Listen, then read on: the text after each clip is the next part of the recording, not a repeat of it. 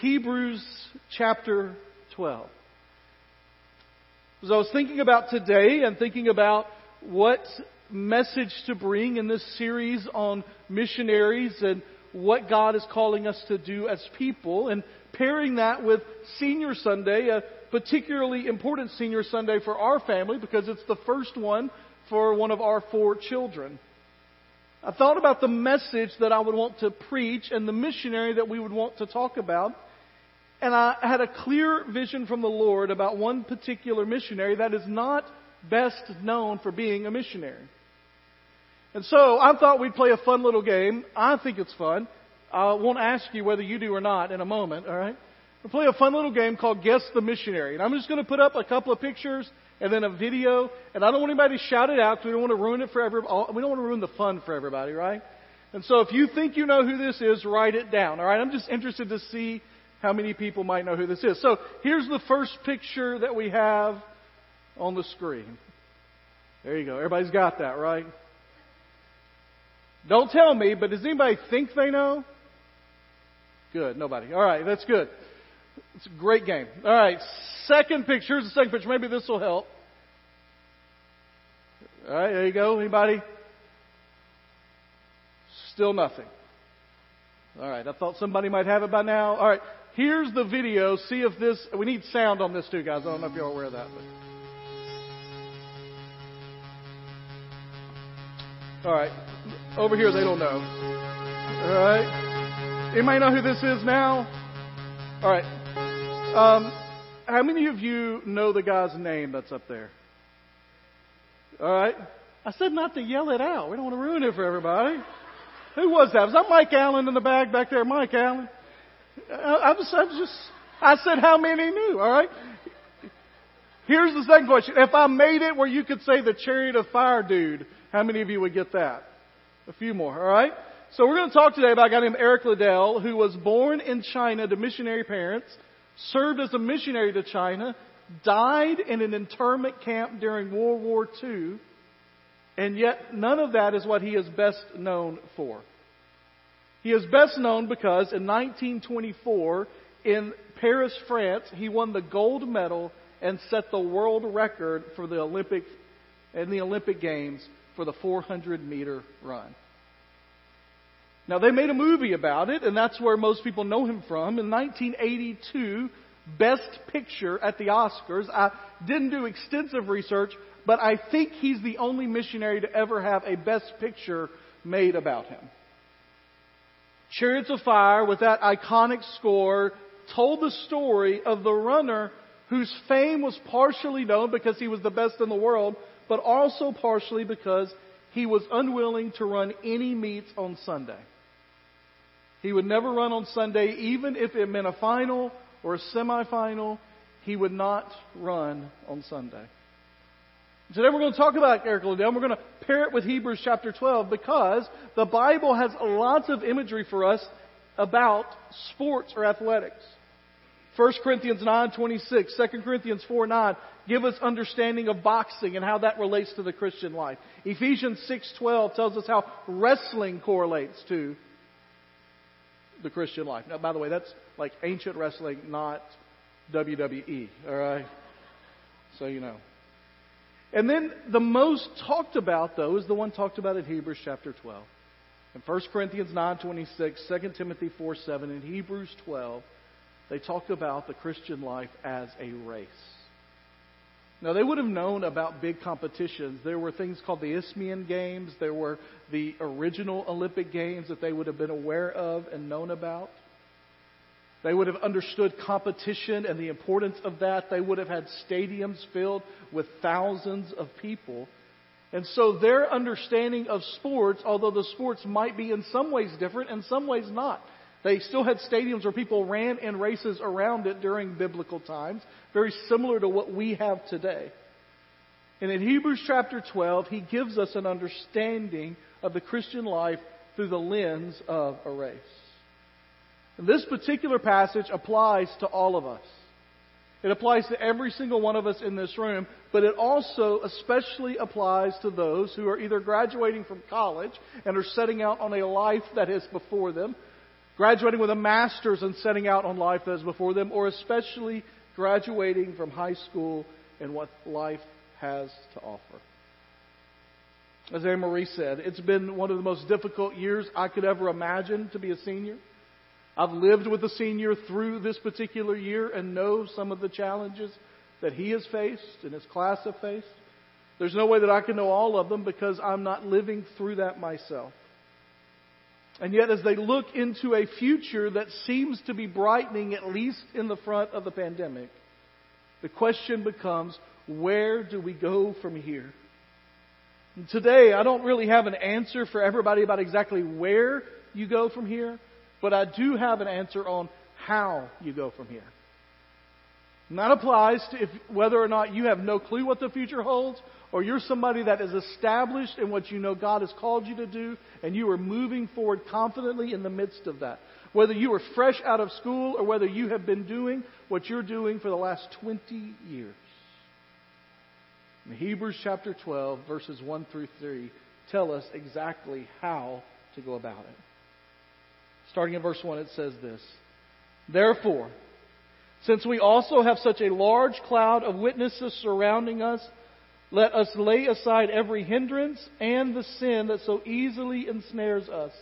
Let us run with endurance the race that lies before us, keeping our eyes on Jesus, the pioneer and the perfecter of our faith.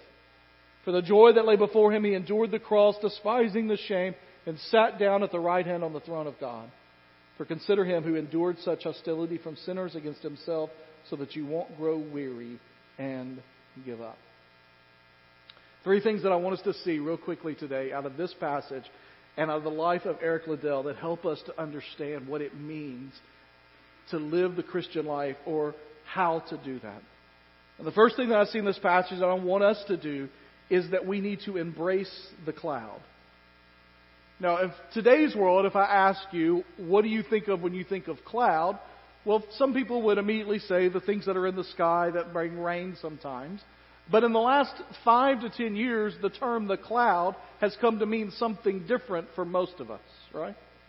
I remember actually about eight or nine years ago, it was in my first couple of years here as your pastor, that I read a book that described a future in which our computers would not have anything on them but to be a terminal that we would plug into and allow everything that we have to be in the mysterious cloud out there. And at that moment, my first thought was, that is not going to happen. You know how you never anticipate things that are going to happen when they do. And yet now when I think about it, almost everything that I have is backed up on a computer in the cloud. In this mysterious somewhere, servers that are out there that host all of this information encrypted or not, about me and my life and what's happening here and about all that stuff, right? Our church management software is in the cloud. Banking is in the cloud. The uh, giving, we have giving that goes through the cloud now. Now, originally, obviously, in the time of Hebrews chapter 12, that's not what they're talking about, this kind of technological thing. But it is a different understanding of the word than we know of from anywhere else in that history. And that is that what they're envisioning in chapter 12 is that we all have people who have gone before us and are with us now who form this support group that allow us to become the people that God intends for us to be. The actual mental picture is of a stadium full of people cheering you on as you run your race. Over the last few weeks, as things are opening back up, as requirements are loosening regarding the pandemic, it's been interesting to watch as crowds have come back to our stadiums, to baseball fields in particular, and you feel and hear the excitement that is there, the cheering that is happening. Um, I haven't talked uh, about Tennessee athletics in years, probably, because we've been terrible in everything. But yesterday, the baseball team defeated the number one team in the nation. They're number four in the nation right now on a ninth inning, three run homer when they were down by two. And it was the first weekend where a full stadium was allowed. And it was crazy. This stadium filled with people cheering and yelling and screaming for all that was going on. Now, Hebrews chapter 12 is speaking of that figuratively. And what it means is the people that are literally gathered around, that are gathered around, that have been supporting us and encouraging us throughout our lives. Hebrews chapter 12 comes immediately on the heels of Hebrews chapter 11. And the word therefore is there, which means we must look back to what was there. And Hebrews chapter 11 is simply a list of people that have been faithful to following God. From Abraham, Moses, David, and mo- moments after moment from the Old Testament that is there. And as it lists all those, it says, as we look back on those people and what they did in their faith, and we think about all that is surrounding us here, and as we move forward, we go embracing what has gone before and the people that are supporting us now. Eric Liddell was a guy that was born in China to two parents who were missionaries, James and Mary Liddell.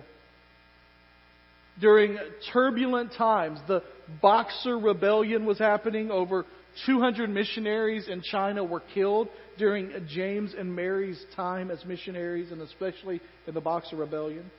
In the area where he was particularly working was a difficult area. 80 churches were destroyed, and hundreds of Christians in that area were killed. And when given the opportunity to go somewhere that wasn't as dangerous, Eric's dad said, I will gladly undertake the duties pertaining to a real pioneer situation, and I will stay where I am. Friends, when asked later about where Eric would get his resolve in following the Lord, no matter what came into his life, would say that it started in the home with his greatest earthly influence, his mom and dad. That they form the beginning of his cloud of witnesses. We all have clouds of witnesses in our lives. For me, I think about obviously my mom and dad growing up, my grandparents, Granny and Gramps, who raised me in the summers while mom and dad worked and took me to Bible schools in the summer, multiple sometimes who would always talk about their faith. My grandfather was the first person I ever knew that went on an international mission trip short term. I think about Sunday school teachers that were important to me, Mr. Cook and Miss Gaines. I think about a youth worker who worked with me as our interim youth minister year after year when um, youth ministers would come and kind of go. A guy named Mike McCullough that's still a mentor to this day. My pastor, Raymond Buddy Boston, who was a strong influence on my life. My father in law, who I met before Susan and I were married or even dating, who became a significant influence on my life. This church has members that have gone before, that have been clouds of witnesses for us. I have people in my life today, fellow pastors and friends and people of this church that are part of that great cloud that encourage and support as we run the race that God has called us to. My question for you is who is that in your life? I'm not talking about who are your good friends. I'm not talking about who do you like to hang with. I'm talking about who are those people in your life that are, in, that are encouraging you to walk in the way that God has called you to walk. Because in the cloud of witnesses that's discussed here, it's not just random supporters that say they are with you. It is people that are spurring you on to what God has called you to do. I would ask, who are the people in your past that have encouraged you in that way? Maybe you don't have that. Maybe you don't have that kind of story. I'm privileged, thankful for the story that I have with the people that have been in my life. But perhaps you don't have that. And perhaps now one of the things that ought to happen in your life is I need to begin to search for that, seek that.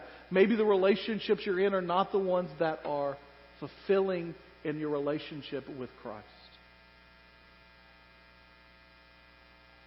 The first thing that we're going to do if we're going to live effectively for the Lord is we're going to embrace the cloud, the people that God has placed there to push us on. The second thing that we're going to do is we're going to focus on what matters. I was just thinking about this with the story of Eric Liddell. I mean, he won a gold medal in 1924 and set a world record in the race. For most people, that would be the absolute highlight of their lives. Right? I mean, that's people train for years for that.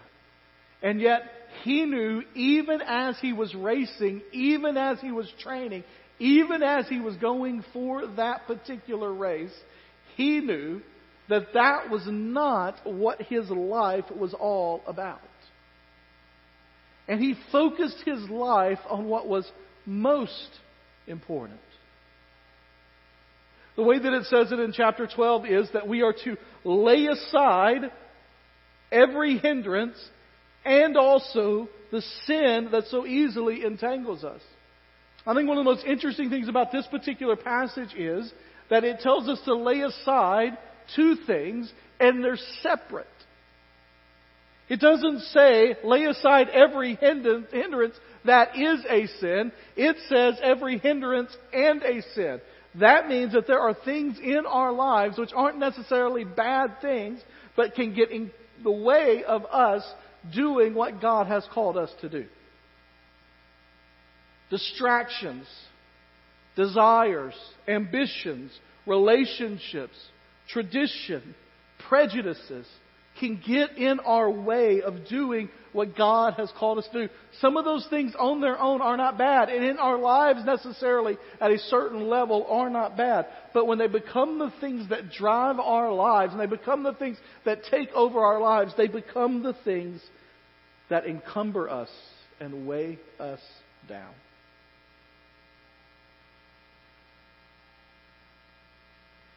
I recently listened to a, uh, an audiobook by a guy named Michael Lewis. He's most famous for writing a book called The Blind Side about um, offensive tackle Michael Oher and his rise through um, a family in Memphis. Michael Lewis described a something that he got involved in that he never intended to get involved in, and that was the American Youth Sports Complex. He had two daughters, and one of his daughters was apparently pretty good at softball. And he said at one point, while his wife was on a trip in Oregon with her daughter, waiting for a rain out to determine whether or not they were driving all the way back to California or they were going to stay an extra day, whether the rain was going to subside or not, when they had spent a few thousand dollars to make that trip for a middle of the year tournament that would not make a huge difference in the end of the year tournament, he said she called and said, We're done. When they evaluated how much, and Michael Lewis is not, as far as I know, a believer, he's not someone that follows Christ in any way. But he said, I realized that we had spent years chasing a dream that was really unattainable. And so in the book, he just begins to list some of the statistics that I thought was interesting. And he lists the number of kids that expect to either get a college scholarship or go pro. In fact, it is 60% of high school athletes think they're going to get a scholarship. When the numbers are less than 1 in a 100 do. 25 to 30 percent they're going to go pro in their sport, and the actual percentage is 1 in 16,000 high school athletes go pro. Michael Lewis, non believer, writer, said that there was a moment of revelation that yes, she enjoyed this, but the amount of time and money and effort we had spent had been focused in a direction that could have gone to more meaningful things.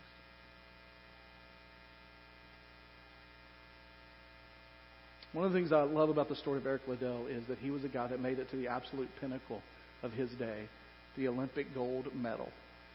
And yet, if you read his story, and the reason they made a movie about him is that was never the goal of his life. Story is told that around 1923, 1922, 1923, He was faithful to the Lord, but he had never really spoken about it in a public way. And one of his good friends asked him to speak, and he said he was not going to speak.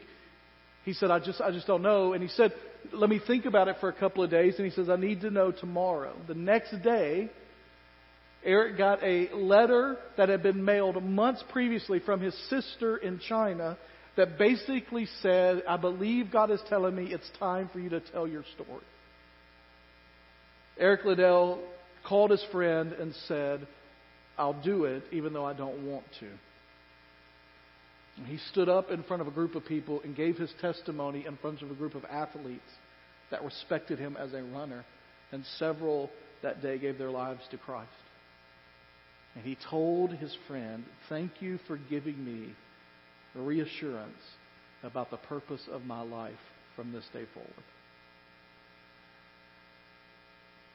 We're to get rid of anything in our lives, is what it says, that's hindering us, or the sin, things that are bad in our lives that we need to get rid of, that are causing us not to be able to do what God's called us to do. And then this is the last thing, and then we're done. So after we embrace the cloud and focus on what matters, we then follow the example. This is what I love about what happens here in chapter 12 in the first three verses. We've had chapter 11 that listed person after person of faith. I mean, you can just look back and there are names Jephthah and Samson and David and Samuel. Those are people that they just kind of, kind of move over. Jacob and Abraham, and then you get to chapter 12, and it says, We're going to lay aside all this stuff. We're going to run with endurance. That's important. It's not a sprint, it's a marathon. Bad things are going to happen in our lives. In the midst of that, how do we keep going? And it says, We are going to fix our eyes on Jesus. And there's a definitive article in the original language that says basically, this has been all of the people that showed faith. They have been great, but Jesus is the example. All these other people were great examples. Jesus is the example. And that word fix your eyes is means to put them on Jesus and to keep them there. That He is the pioneer. He is the example. He is the one that we are to dwell on and think about. Verse 3 says, Consider him who endured such hostilities. The word consider there is a word of command.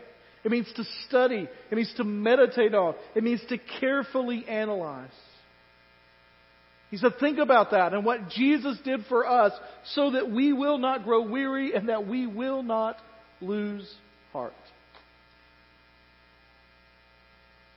Listen, the worst thing that we could ever tell people that were finishing high school or college, or for any of us in this room that decide we're going to live our lives more passionately devoted to the cause of Christ, the worst thing we could ever say is, and when you do that, life's going to get a lot easier.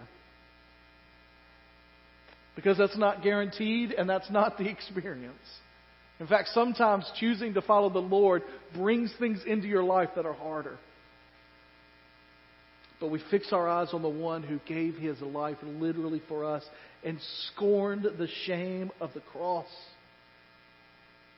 Sat down at the right hand of the Father, where He is making, as we heard last week, intercession for us. And when we think about what He did for us, we can live without growing weary. After running in the race and finishing his career Eric Liddell would become a missionary in China, and it was during a particularly difficult time in the history of China.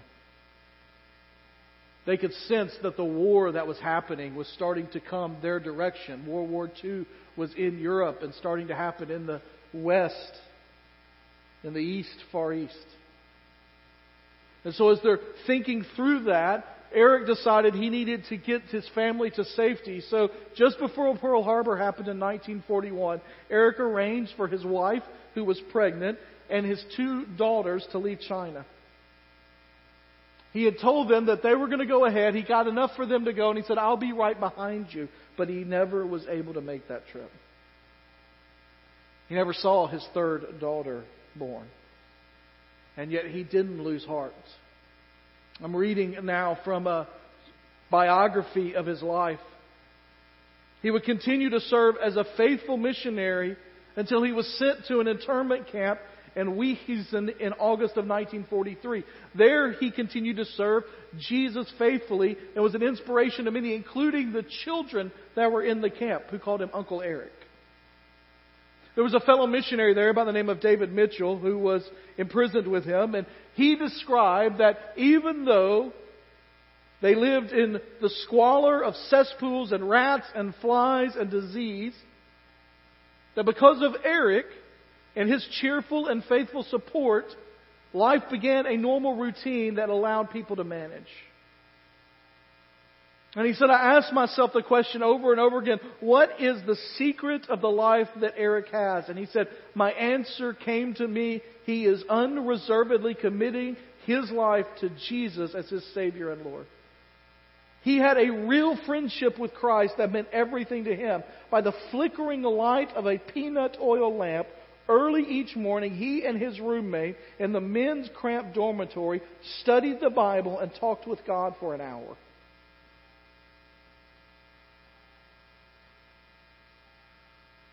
February 21st, 1945, just a few months before the end of World War II, Eric Liddell died in a Japanese internment camp. He was buried there as well. They discovered in an autopsy later that he had an inoperable brain tumor.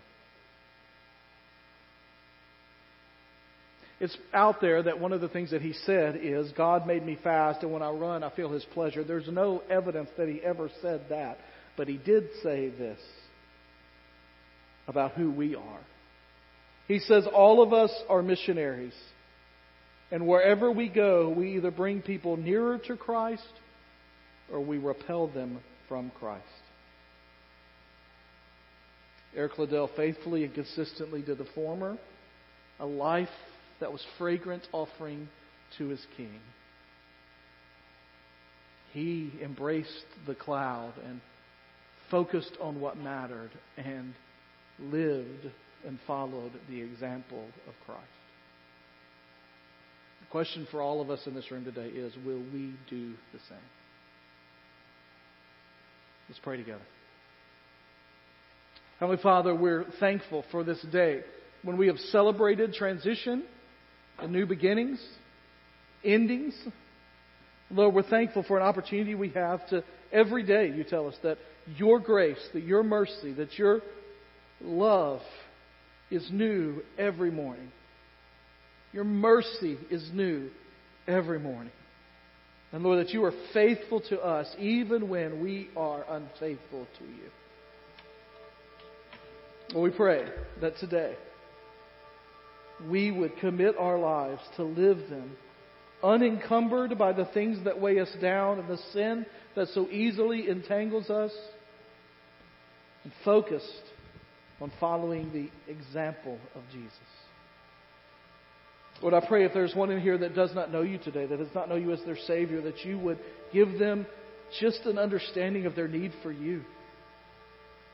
Lord, I pray if there are those in here today who are followers of yours, that are believers, have been saved, that you would give them just the wisdom to understand those things in their lives that are hindering them from truly living for you. Lord, I pray that you will give them that understanding of who their cloud of witnesses are, the people that are supporting them in their spiritual lives, not just their buddies and friends and those that are fun to hang out with, Lord, but those people that are encouraging to them spiritually.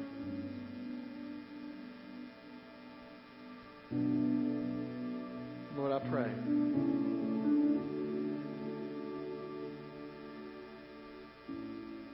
That your will would be done in our lives above all else. In Jesus' name I pray. Amen.